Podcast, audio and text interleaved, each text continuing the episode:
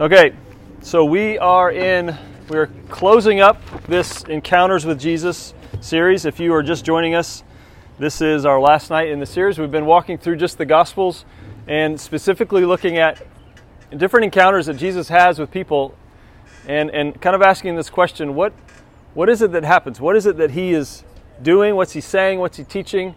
What is the outcome? How does that, how does that have significance in our life? And so, for the last night of the table, we're going to look at the last night that the, that the disciples had with Jesus, okay? So, I want you to imagine that. Imagine you've been, you've been with Jesus for three years. You, you've finally been convinced that he's the Messiah, he's the coming king. You've seen him teach with authority, you've seen him heal diseases and sicknesses, you've, you've seen him have command over over the wind, wind and the waves, over demons. And then, as you've been with him, you've had this growing excitement that, that finally, with Jesus, with the, with the Messiah, you're going to over, overthrow the Roman government.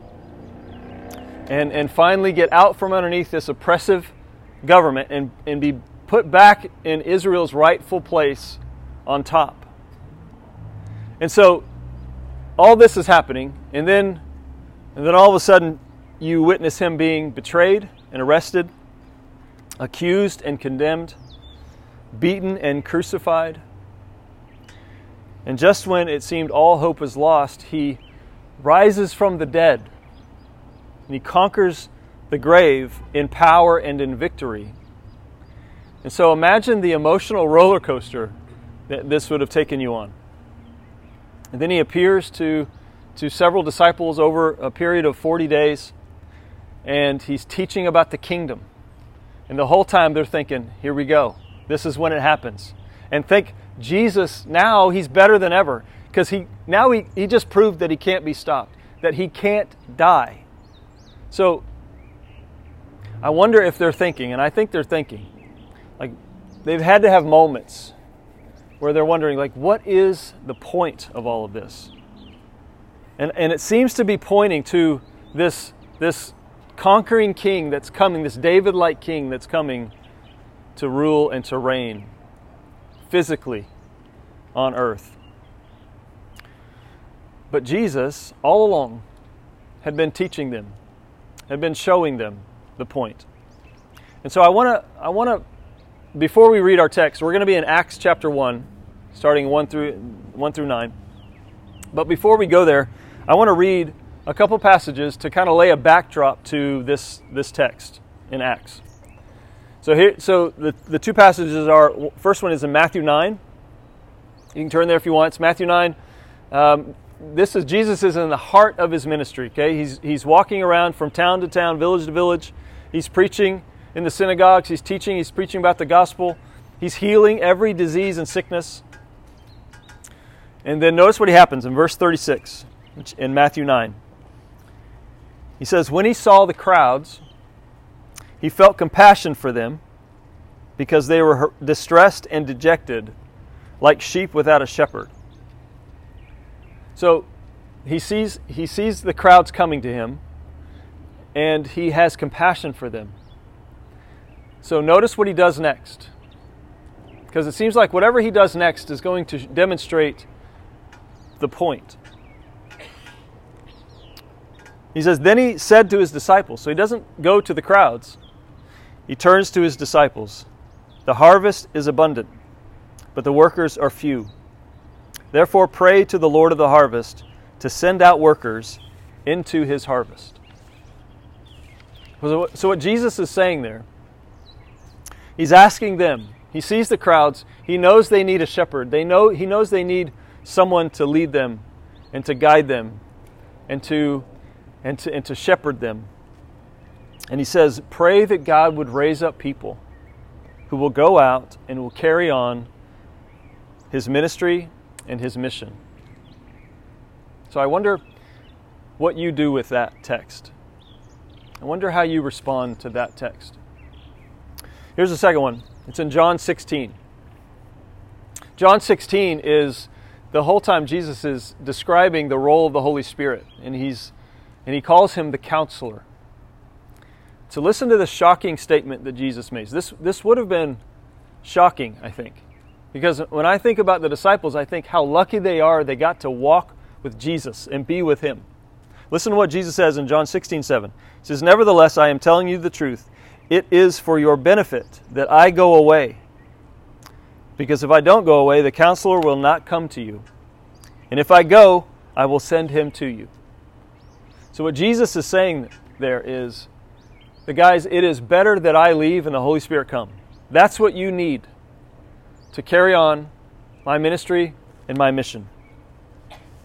So think about that. Think about what you and I have access to in Jesus by His Spirit. Okay, so th- those two things I think help lay a, a backdrop for Acts chapter 1. So now we're going to read Acts 1, Acts 1, starting at verse 1. And I'm going to I'm going to read down through it and pause here and there. But when I'm done, it's really only 9 verses. This will be quick. When I'm done, I'm going to I'm going to turn it back over to you guys and you're going to spend a couple minutes talking about what jumps out at you and why with your neighbor. Okay? So you're going to you got to be paying attention because you're going to need to talk about it, okay? So here we go. Acts 1 verse 1. I wrote the first narrative, Theophilus. So this is Luke writing Acts. And Luke also wrote the Gospel of Luke. So when he says the first narrative, he's referring to Luke's Gospel. So this must be the second narrative, Acts. Some people describe this as Luke Acts. Anyway, thank you, thank you, thank you. If you were here a couple weeks ago. Anyway, um, shout out to Drew.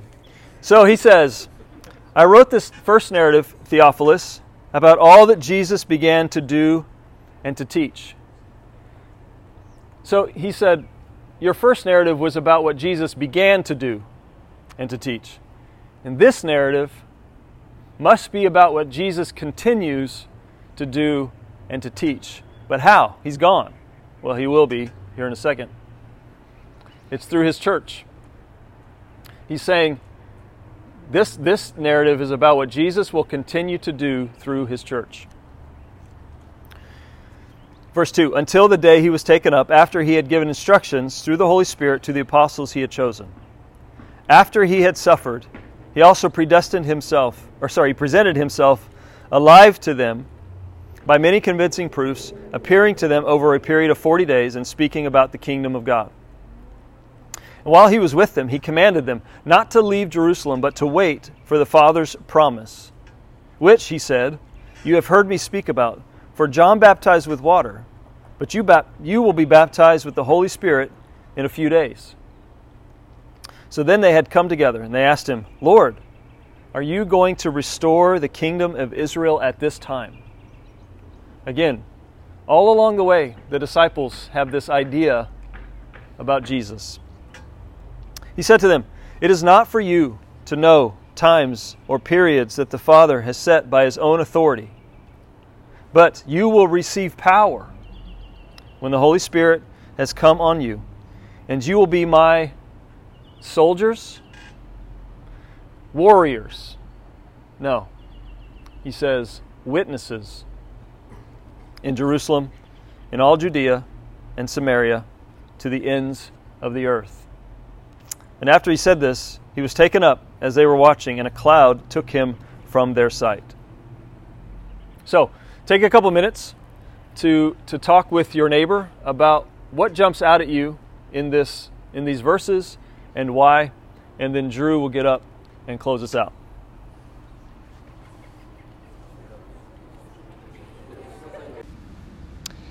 Well, we began this year with a dresser, and that's how we're going to end it. Uh, for those of you who weren't here, we started on our first Thursday night study with a dresser up on this platform and, and talked a little bit about that. If you weren't here, that's okay. I'm going to give you a, a three to five minute refresher, or maybe if you were here but you don't remember much about it, uh, let me just give you a rundown of, of what we were talking about with this dresser. The idea is that this dresser represents your life. And all of us have a dresser, and, and in this dresser sits a number of different drawers that represent the different aspects of your life. So, all of us have these different categories or spheres of life that we have to kind of work through and arrange. Like, for example, you have here, you have uh, friends as an example, uh, the social aspect of your life. And each of us has to figure out where that, that idea, that category of friends or social living fits. And so you can put that there on one of the dressers. And, and you also have, all of us will have like school would be an aspect of your life, your academic career, the things that you're studying, going to class. That's one part of your life. Or, or you might have family on here and, and you fit family somewhere on this dresser. And the challenge of life, especially as you grow up, is trying to figure out how we're going to arrange all of these drawers what things are going to take priority for us in terms of importance or, or the passion or the effort that we're going to give to certain things, the amount of time that we'll give to certain aspects of our lives. And, and our drawers, all of them, they might vary a bit. Some of us have five drawers that we're trying to kind of shuffle around, some of us have six or seven, and we might have different categories in there. But all of us have some basic ones that are similar. And, and here's another big truth that every one of us at some point in our life is going to have to decide what we're going to do with this category, with the Jesus category. Everyone is going to have to figure out where they're going to put Jesus in their life. Now, not everyone recognizes that this is what they're reckoning with, that Jesus is the one they're trying to figure out. They may have a different uh, term for this category, this aspect of their life. They might just call it uh, their spirituality or their faith, or they may just call this category God, kind of generically. But the truth is, what you are wrestling with, when you wrestle with things of faith, when you're trying to figure out what to do with God, the one that you are wrestling with, realize it or not, is Jesus Christ and what you're going to do with him. Now, some will just say, well, they'll just throw this category away completely and they don't want anything to do with it. That's, that's true, perhaps, but that's still having to figure out something to do with this. You still have to make a decision about this. And our encouragement to you at the beginning of the year is not that you would take this Jesus category and make Jesus like the top or the biggest drawer in your life. That's actually kind of difficult to live out this kind of living where you're trying to categorize more time towards Jesus than other things. It gets a little complicated. Our encouragement to you is actually that you would make Jesus the dresser itself, not just a drawer, not just a category, but the very thing that your life is built around, the very thing that all the other drawers fit into. So that all these other aspects your school, your friendships, your roommates, your family, your work all of those are means by which you can serve and glorify Him. We call this at the table a gospel centered life. It's one of our five things. The idea behind a gospel centered life is simply this that who Jesus is and what Jesus has done shapes every part of my life. Those things shape every part of my life. Now, here's the thing you need to know you're already actually doing this. Everyone is already actually doing this. Not, not everyone is making Jesus the dresser, but, but everyone has something that is their dresser, has something that is their big purpose or goal in life. The one thing that every other drawer fits into, that everything else is a means towards. This is how we're wired as human beings. We are made, it's like in our DNA to chase something, to have an ultimate end, to have an ultimate purpose that kind of motivates us and moves us along. All of us are doing this. And our charge to you is this that your thing, that your dresser, that your ultimate end in life would be Jesus. For two reasons. The first, most simple and basic, is this because he's worthy of that. After all, if Jesus is the Son of God who paid for the sins of the world and then resurrected again, and now he sits at the right hand of the Father in heaven, ruling over all things, ruling over the universe, it just makes sense that he should be ruling over my life as well. It just makes sense that everything else in my life would belong to Him if all of creation belongs to Him. That's the first main reason. But the second big reason why it is worth making Jesus the dresser in your life is this He is the only thing that you could chase, of everything that you could run after, of everything that you could pursue, He is the only thing that gives what He promises at the outset of your pursuit. In other words, everything else in your life that you're going to chase after, whether that would be success or money or power or a relationship, everything else is going to require you to sacrifice and run hard after it and compromise and, and give your life over to chasing those things before you can actually attain it and then get what it promises. If you want to be successful in life, you're going to have to work hard. You're going to have to study harder than your classmates. You're going to have to set some time aside that could usually belong to maybe some relationships or friendships and devote it towards effort. You're going to have to kind of uh, bust your tail running after these things. And then, after you actually get to the end and you finally achieve success, however you might define that, then you get to discover whether it was worth it or not whether what success was holding out to you was actually worth all the time and effort and energy you put towards it. The same is true with a relationship that you might pursue, the same is true with money, the same is true with whatever it is. And the dominating theme when you hear from people who have achieved their dreams, one of the things you hear over and over again is that it does not satisfy like they thought it would something we hear from many people who have risen to fame, or have risen to power, or have gained the wealth that they wanted.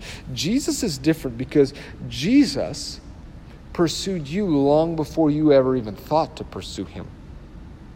Jesus, as Romans 5 tells us, died for us while we were still sinners, loved us that much before we even cared about him, and was willing to come and give you his life before you even thought on those things. And so you get the moment you choose Jesus, the moment you choose to run after Him, place your faith in Him, you get what He offers to you. You get peace, you get eternal life, you get reconciled back to the God that you were made for. And this is the point of Paul in Romans 12:1. After Paul outlines the gospel, who Jesus is and what he's done for about 11 chapters, he says in Romans 12 verse 1, "In view of all this, therefore brothers," he says, "in view of God's mercies, in view of everything that Jesus has done for us, I urge you to offer your bodies as living sacrifices to him." This, Paul says, is your reasonable act of worship. This is the reasonable response to one who has given so much to you. Here's the thing, though we, we talk about a gospel centered life here, a, a decent amount.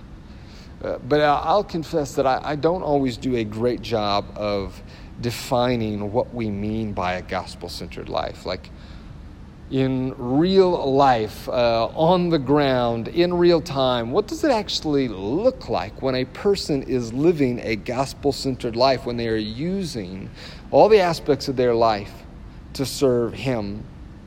It looks like a, number of different things. It takes a, a, number of different kind of shapes. Uh, someone who, who's living a gospel centered life, well, that looks like, for example, a person who doesn't have to kill themselves trying to impress people and trying to prove their worth to others and to themselves, who's always anxiously worried about whether or not they are pleasing people. They don't have to look like that because they know that their value does not come from what other people think. It does not come from being successful or impressive. It comes from the fact that God loves them enough to send his own son to die for them. And God has already proven that to them. God has already shown them that worth, so they, they don't have to struggle to find that in other things. Gospel centered life looks like someone who is quick to forgive because they know how much they've been forgiven by Jesus. It looks like someone who does the right thing, who obeys what the Bible tells them to do, uh, not just from fear of being punished or, or not just so that they can feel really good about themselves because now they're a good person, but increasingly they do what the scriptures call them to out of love.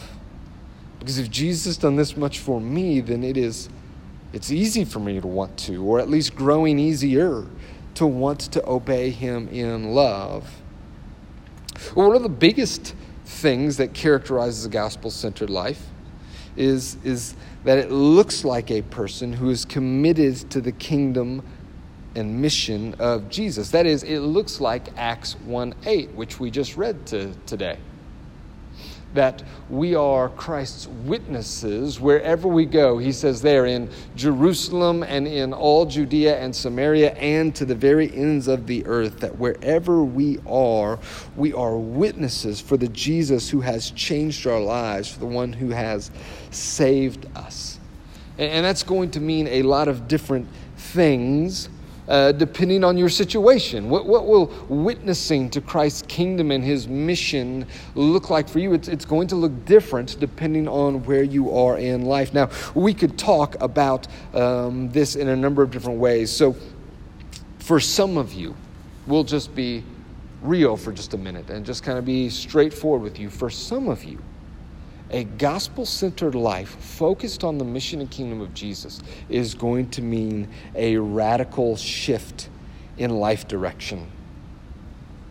What I mean by that is that there are some of you here tonight who, who came to OSU thinking that you were going to be an engineer you came here planning to be a teacher, and that's what you've been studying for. You claim here thinking that you were, or you came here thinking that you were going to go into marketing of some kind. But, but over your time here at OSU and maybe involved here at the table, you've begun to feel this nudge or this kind of pulling inside of you. Actually, the word we use is a calling, that you begin to feel this calling to do something different with your life that your passions and your gifts and your desires seem to be pointing you towards something something different something like like giving your life to vocational ministry. That is maybe maybe for you that's serving and ministering to high schoolers for the rest of your life Maybe that's where your passion is. Maybe, maybe you feel like God might be calling you to overseas missions work, to be a missionary somewhere, going to share the good news of Jesus with people who've never heard. Or, or maybe you feel this calling towards you to, to care for the poor and the marginalized. Like maybe this is something that God is placing on you, and you're going to end up leaving OSU in a completely different direction than you thought you'd be going. If that's you, or if you're wondering if this might be you, that, that being a witness or doing missions work or ministry might be a vocational calling for you. If, if you're wondering about that, come talk to us. We would love to help you process through that. But for most of you, that's, that's not the case. Most of you came thinking you were going to be engineers and you're going to leave as an engineer. Uh, you, you might be an engineer, I don't know, two, three, four years after you thought you were going to be an engineer. It might be taking you a little bit longer, but that's what you're going to do. You thought you were going to be a teacher when you came, and you're going to leave as a teacher. And that's great. That is no less spiritual than going into ministry. What counts is obedience and what God is calling to you. But no matter what you're doing, you are called to be a gospel driven witness in that vocation as an engineer, as a teacher, uh, as someone in marketing or whatever else it may be. So, then what does that mean? How do I be a gospel driven witness as an engineer? How do I do that when I'm uh, working as a teacher? How do I do that in whatever vocation God has called me to? Well, you've got some time to be working through and figuring that out. Here's what I want to talk to you about tonight in the remaining three, four minutes is just what it looks like to do that this summer. How do we, in the different places that we go this summer, live out the gospel, live this gospel centered life wherever we go. For some of you, this will look like an internship that you're going to be taking this summer, in which you choose to treat that internship as a mission field. One in which you go to work every day with a Jesus like attitude, all the while praying for your coworkers, praying for uh, colleagues, the people who are working alongside of you and who are over you, and, and being ready for whatever opportunities Jesus may give you to talk about your faith, to talk about the Jesus that you love. Uh, for others, it may mean going to work at a camp somewhere and recognizing that, that the one kid in your cabin or there on the campgrounds who is driving you crazy, the, the kid who is crying for attention in the most annoying of ways, it might be that you recognize that kid and that you decide that you are going to intentionally demonstrate the love of Jesus to that kid over and over and over again, asking God to open up their heart to His love and to His good news this summer. Or, or for others, it may mean that sometime this summer when you go home, you're finally going to have that conversation about Jesus with that friend who's been on your heart, that friend you knew back in high school that you've been thinking about for the last several months and, and praying for them and, and hoping that, that you might have a chance to talk with them. It means this summer that you're going to be looking for that chance and you're going to be praying for that chance and ready to take it when you see it for a lot of you, as you move back home to live under the same roof as your families or your siblings again, it's going to mean that you will choose to be a faithful presence in your house.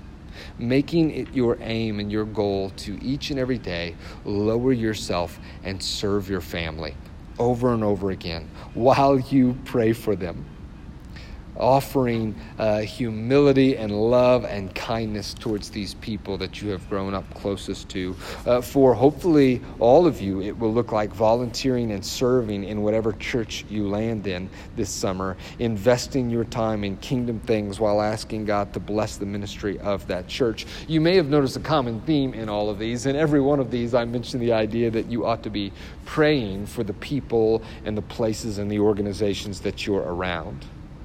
And the reason why is because no matter what place God has you, and whatever small ways you may be trying to demonstrate the gospel to people through your life this summer, all of these things are going to be important. And they are big things, things that are too big for you. It is beyond your ability to change your friend's heart with the gospel. It is outside of your ability to open up your family to the good news by the way you serve them and love them. It's something that is bigger than you to try and bring the good news of Jesus into whatever work environment that you are in and to love people in the name of Jesus.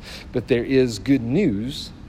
And it comes from our chapter tonight. That is, that whenever you go and wherever you go this summer, you do not go alone. You, you, notice there in Acts 1 that Jesus tells them, after telling them that he has risen from the grave, after telling them that he has a mission for them, you notice that Jesus tells them not to go yet. He's just risen from the dead. He's just changed all of human history, and he tells his disciples, don't go. Stay. Keep your mouths shut for a little bit. Why? Why does Jesus say that? Because of what he's promising to them there in the chapter. He tells them, You wait here until you receive the Holy Spirit. Because he knows that they cannot do what he's calling them to. He they cannot be the proper witnesses to him. They cannot further his mission without the Holy Spirit inside of them. But once they've received the Holy Spirit, then it's go time. Then they can go out and do what he has called him to. Well, the good news for us is that we don't have to wait, that we already have the Spirit. The Spirit has been given to us. And so, the very Jesus that you have encountered this year whenever you go and, and you want to be able to introduce him to friends and family, that that Jesus goes with you. He is there to introduce himself through you to the campers that you're working with, to the fellow interns that you're going to be with, that they will be able to see Jesus in you by the way that you live and you speak. So, this summer, when you go out, we want to send you out with confidence that you can go forward and bear witness to what you have seen and heard this year so that the Jesus you have encountered would be encountered by the people that you are around. We want to let you finish with just a couple reflection questions I'm going to give to you, and you can think on these for a couple minutes before we close out in prayer. First question would be this How would my life change if I let the gospel affect every part of it? If I were to truly believe the gospel and let all of what Jesus has done affect every part of my life, how would it change? The second question is what will it look like for me to be Christ's witness this summer? In the place that Jesus has me, wherever that may be, what will it look like me to live as a witness for him? Think about those for a couple minutes, and then we'll close out in prayer.